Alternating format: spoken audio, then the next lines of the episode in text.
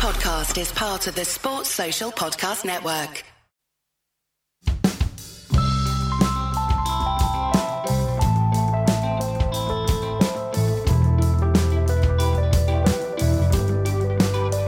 This episode of Red Inker, we talk to a player from the 1986-87 Ashes series who played for England. My name is Chris Broad, former England cricket international and opening batsman. He was recently part of Audie's Inside the Tour podcast, which is about that series.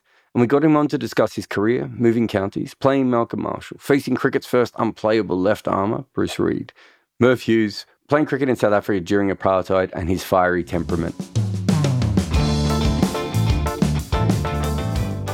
I want to talk about your batting, and that's why you're here. You had a very good debut season in first class cricket. You made some runs against the universities. I think you averaged about 36 or 37.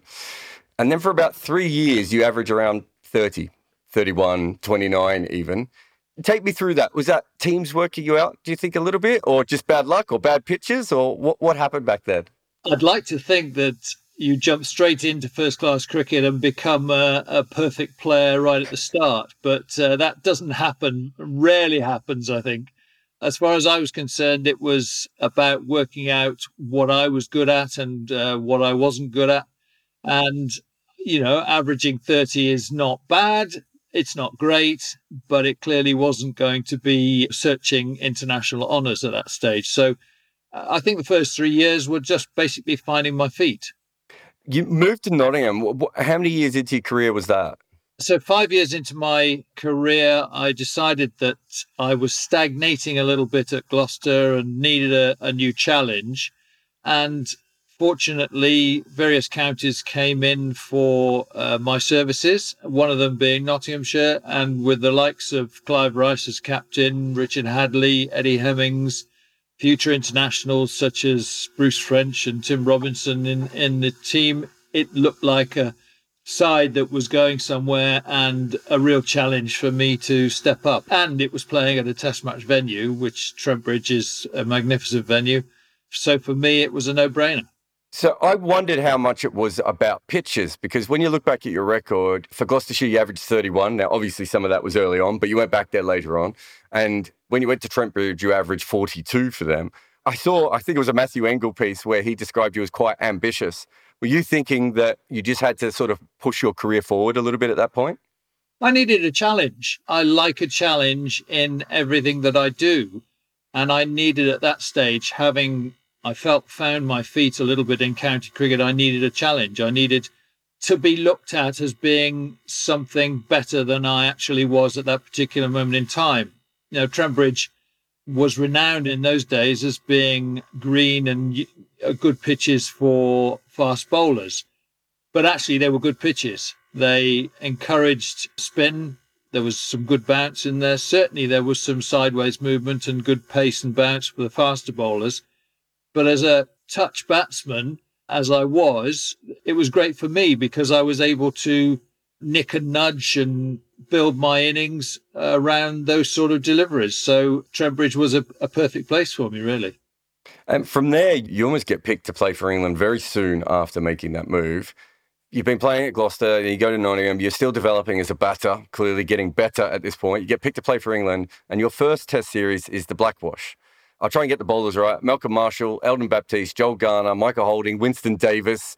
It's a pretty good bowling attack. How do you prepare for that? You would have faced some of them in county cricket, I'm assuming, before, but not all in a group.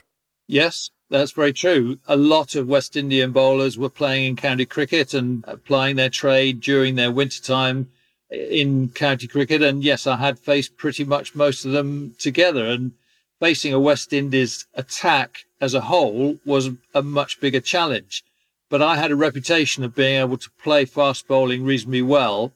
And I think that's why I was selected in the first place. Whether I'd have been selected had I stayed at Gloucester, no one knows. But the fact that I'd started the season quite well at Trent Bridge, had this reputation of being good against the faster bowlers, I think got me selected.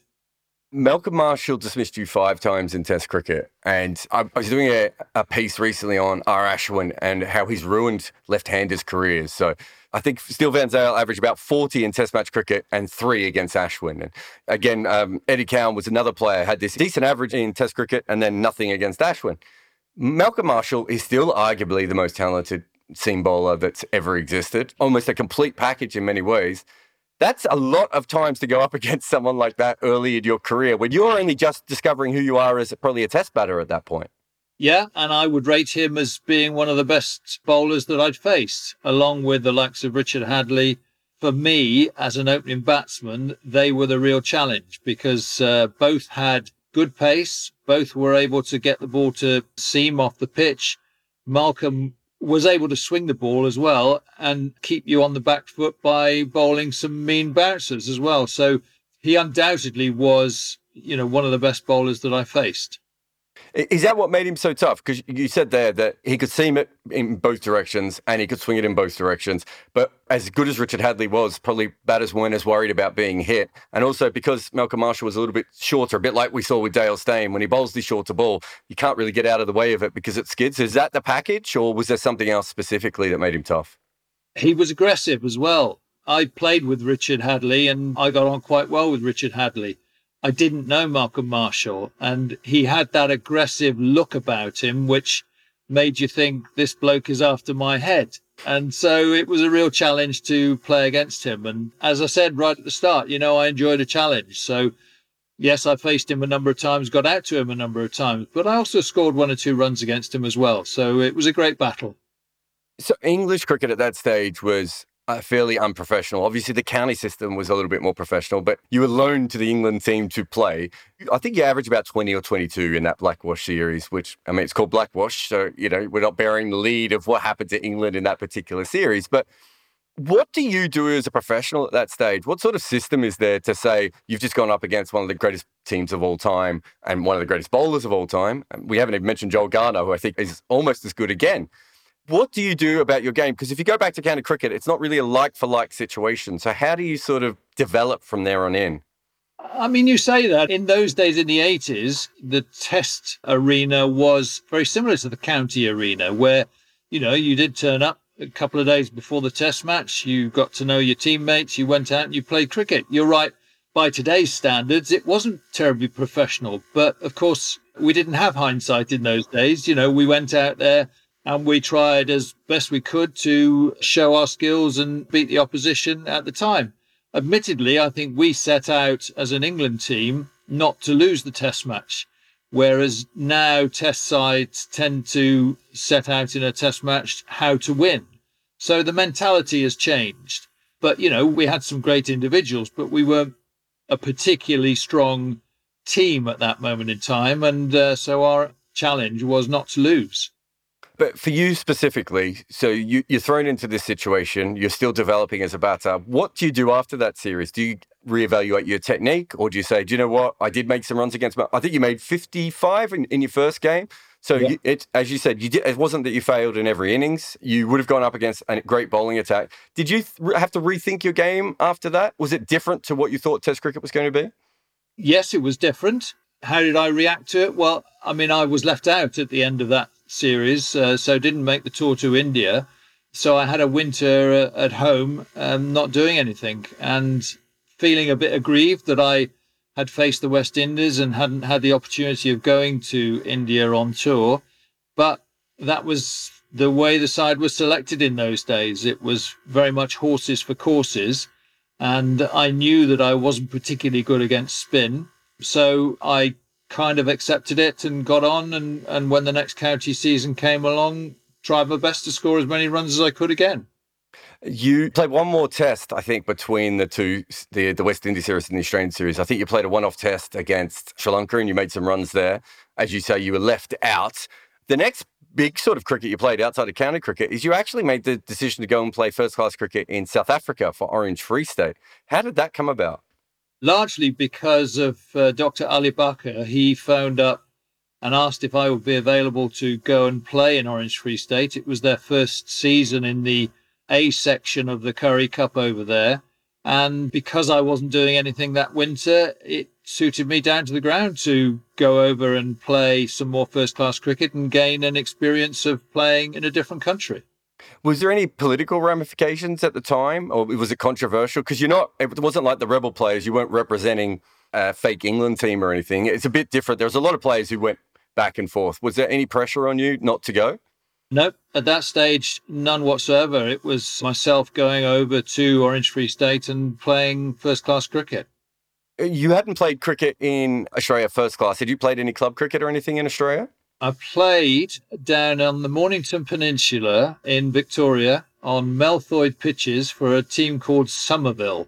Somerville. Oh, wow. Way back in uh, 19, when was that? 79, something like that. So a long, long time before going there in 86, 7. But um, yeah, it was a, an interesting experience incredible that you had to play in Somerville and your son had to play out in Hoppers Crossing and Werribee. You certainly picked two of the worst parts of Melbourne, and I'm allowed to say that because I'm from there. But uh, my big question was you go to South Africa and then obviously you turn up in 86, 87 in Australia. Did you feel a little bit more comfortable? Because obviously English pitches and playing very fast bowling is completely different to playing it in South Africa or Australia. Did that South African journey sort of really help you? I know you already said you were a good player of quick bowling, but this is a slightly different situation again. I mean, I think over the years, having played on various different surfaces uh, against various different attacks, it gives you the experience required to play in different venues. And I think having been to Australia before, left under a little bit of a cloud, I was looking forward to going back to Australia and actually scoring runs and doing as well as I can against uh, an Australian team, which initially was um, in transition after they had lost a few players to a South African rebel team as well. You said when you played against the West Indies that as a team you were sort of thinking to yourself that you were trying not to lose. 86 87, both of those England and Australian teams were in a, sort of a weird space. Did you go over as a team thinking that you had a very good chance of beating Australia then? To be honest, I was only Uh, just too delighted to be back in the squad. And I think every English cricketer's dream is to tour Australia. So for me, that was just a dream come true that I was on the plane going to Australia to play cricket. I didn't really think about what the result was going to be, you know, what my form was going to be. I was just fairly confident in my abilities on pitches over there that I was going to be able to score some runs you averaged 69.57 absolutely you know blitz the series made uh, well over 400 runs. I want to take you through you probably talked about the series a million times and the you know all the different stories. What i was really interested in is your plans for each bowler because there's a couple of very good bowlers and a couple of very interesting bowlers that australia had in their team. So for instance bruce reid people don't really remember him now outside of the 12th man tapes and his body falling apart but bruce reid was really even before Wasim Akram, maybe the prototype of modern left arm bowlers. He was fairly fast, but also incredibly skillful, which a lot of left arm bowlers weren't at that point. How hmm. did you plan for Bruce Reid? Because there wasn't really any Bruce Reids around before him again, I think you're assuming that the plans that we put in place are akin to the plans that are put in place nowadays. You know, oh, no, no, no. I'm, I'm not. I was actually more thinking what you did once you saw him, because your your cricket brain still would have had to tick over. I know it's not the same as what your son would go through, but what I mean is like.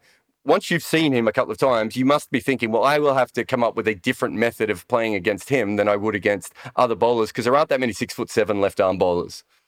So, uh, you know, I think from my point of view, the fact that he was tall, he was fairly gangly.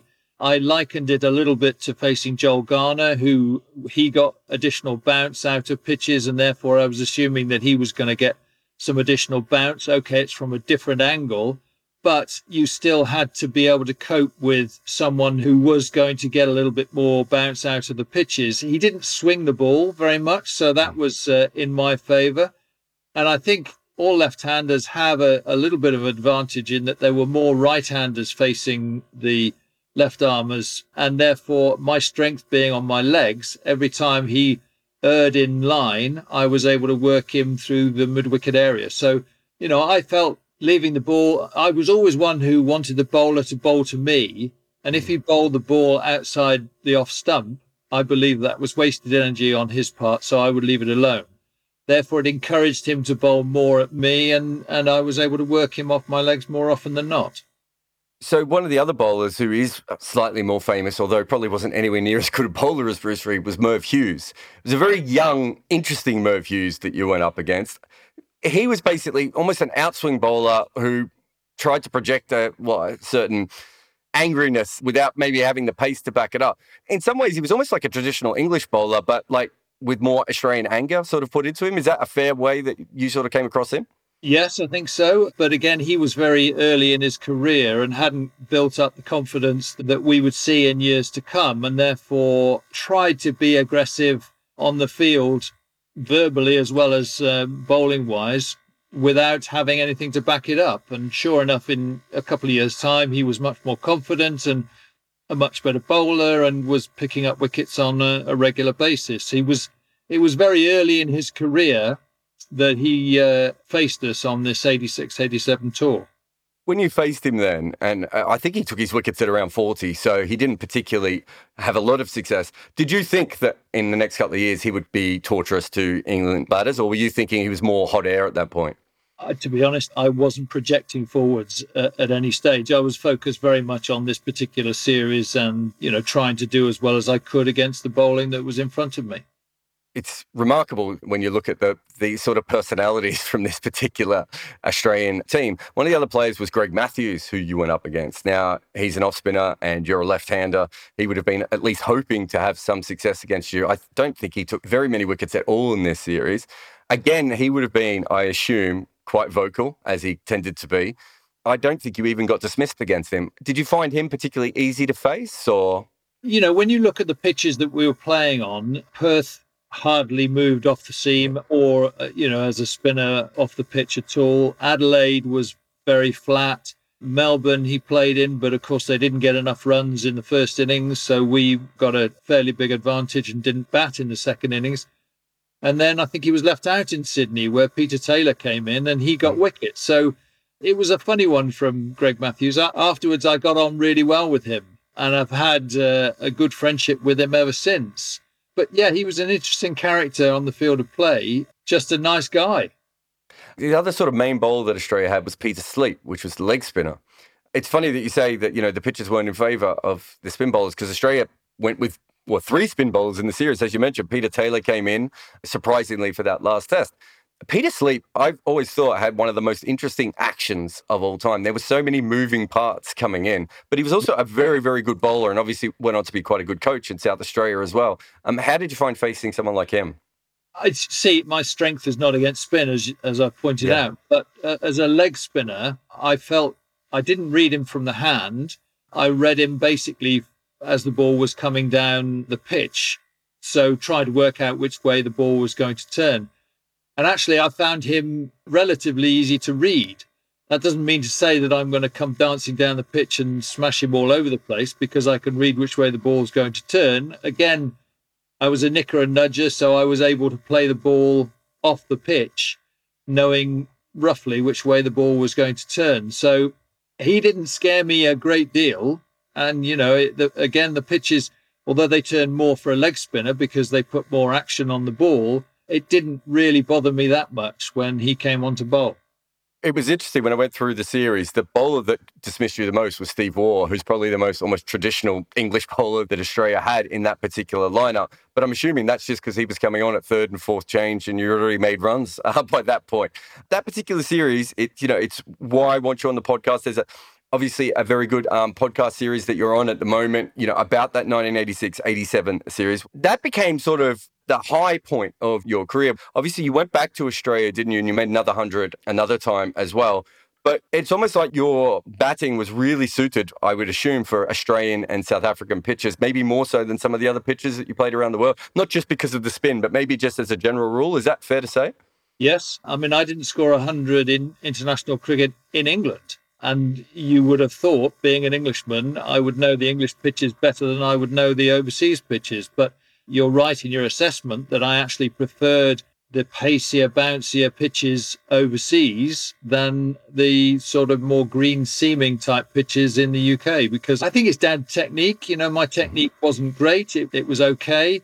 I didn't enjoy the ball moving around that much. So, with the Australian and South African pitches, you know, it didn't move around very much, and I was able to get away with a certain lack of technique, I suppose. And as I said, that's kind of the high point of your career. You end up averaging 40. I think your test average is actually higher than your first class average. Usually, when that happens, it means you either pick too late or you were dispatched off too early. I think in your case, it was quite clearly that you were dispatched off too early. I mean, if you look at what happened with English cricket from almost from that period on, it wasn't like there were a lot of guys out there averaging 40 with the bat in Test cricket. Obviously, you did have a bit of a form dip towards the end, but even so, it's always come about that that has a lot to do with the way that you behaved, like you knocking the stumps down in Sydney and, you know, other moments where you showed dissent. Do you think that that is a legitimate reason why England moved on from you, your behavior at that time?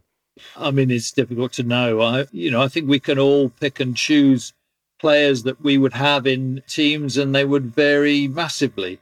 I think, as I said earlier on, the selectors were very much in a horses for courses yep. type selection policy at that time. And it was really only David Graveney, some years after uh, I left the scene, that decided that they would pick certain players and stick with them for a really good period of time. My test career was blighted by being selected and maybe not scoring as many runs as I would have hoped in two or possibly three matches and then getting left out. So, you know, whether my temperament, my passion for the game got the better of me and in the selectors' minds is a mute point and difficult to uh, to judge, really. And when you look back on your international career, do you think that you were fulfilled, or do you think that it was frustrating? You talked about coming in and coming out, and maybe not getting longer runs. I think had I worked at my game like a Graham Gooch worked at his game, I could have got better. I could have played more matches. I'm just delighted that I actually made it to the international level, the England level, and played for a number of years at that level and had some success at that level. So I can't decry the fact that I got left out. I just enjoyed my time at that level. Just one last question. That Graham Gooch point is very important because obviously he went on to make himself into this incredible player. In some ways, he changed modern batting with the you know the backlifts and all these different things. Do you feel like you played the game and perhaps maybe, you know, you had the ability to do more? You know, did you feel that it was, you know, more of a job? Uh, were you of that kind of a professional or was it just you love playing cricket? I love playing cricket. It wasn't a job for me. It was I enjoyed playing the sport, and and the bonus was that I got paid to play that sport. And to be honest, I've, I've continued to be enjoying the sport that I'm involved in now, and uh, it's never been a job. It's been a pleasure. Beautiful. Well, thank you very much for coming on the podcast. Cheers, Jarrod. Thanks for listening. If you like Cricket Podcast, it is worth listening to Audie's Inside the Tour podcast. If for no other reason than the more support podcasts like this receive, the more likely people will make more of them into the future. There is more information on my guests available in the show notes, including their Twitter profiles, if they have one. This is the important bit, though. Please review on Apple Podcasts or anywhere really. Share it on all the social medias and just get it out there. If you can, act it out in plays on your balcony with your loved ones. This podcast is made possible by the people who support us at Patreon, so thanks to those who already do. And there is a link to Patreon in the show notes as well. Red Inker is made by me, Jarrod Kimber. Nick McCorriston makes everything sound better for your ears, and the theme tune is called The Prisoner by the Red Crickets.